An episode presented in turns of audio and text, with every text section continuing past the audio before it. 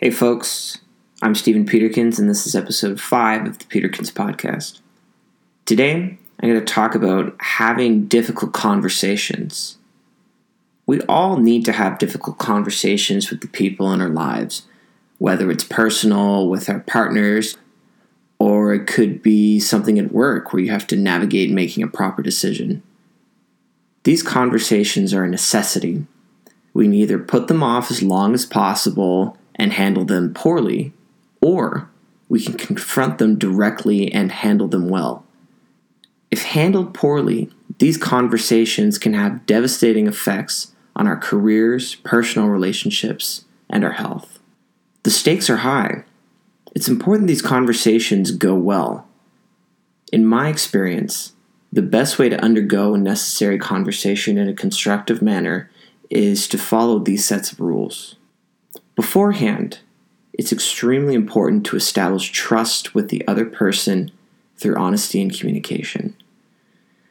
It will be extremely challenging to successfully have a difficult conversation where both parties don't trust each other. It is crucial that this trust is developed beforehand to establish a necessary foundation. As well, it's extremely important to create a safe environment so that the content of your conversation doesn't need to be watered down or become indirect. You can feel free to speak your truth and establish your side without fear of blowback or retaliation.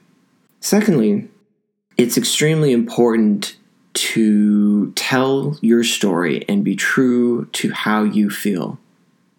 You shouldn't ever be withholding the truth in these conversations. You're having this conversation for a reason to fix some sort of problem or to come to a necessary conclusion, and you don't want to establish this on false pretenses or false information.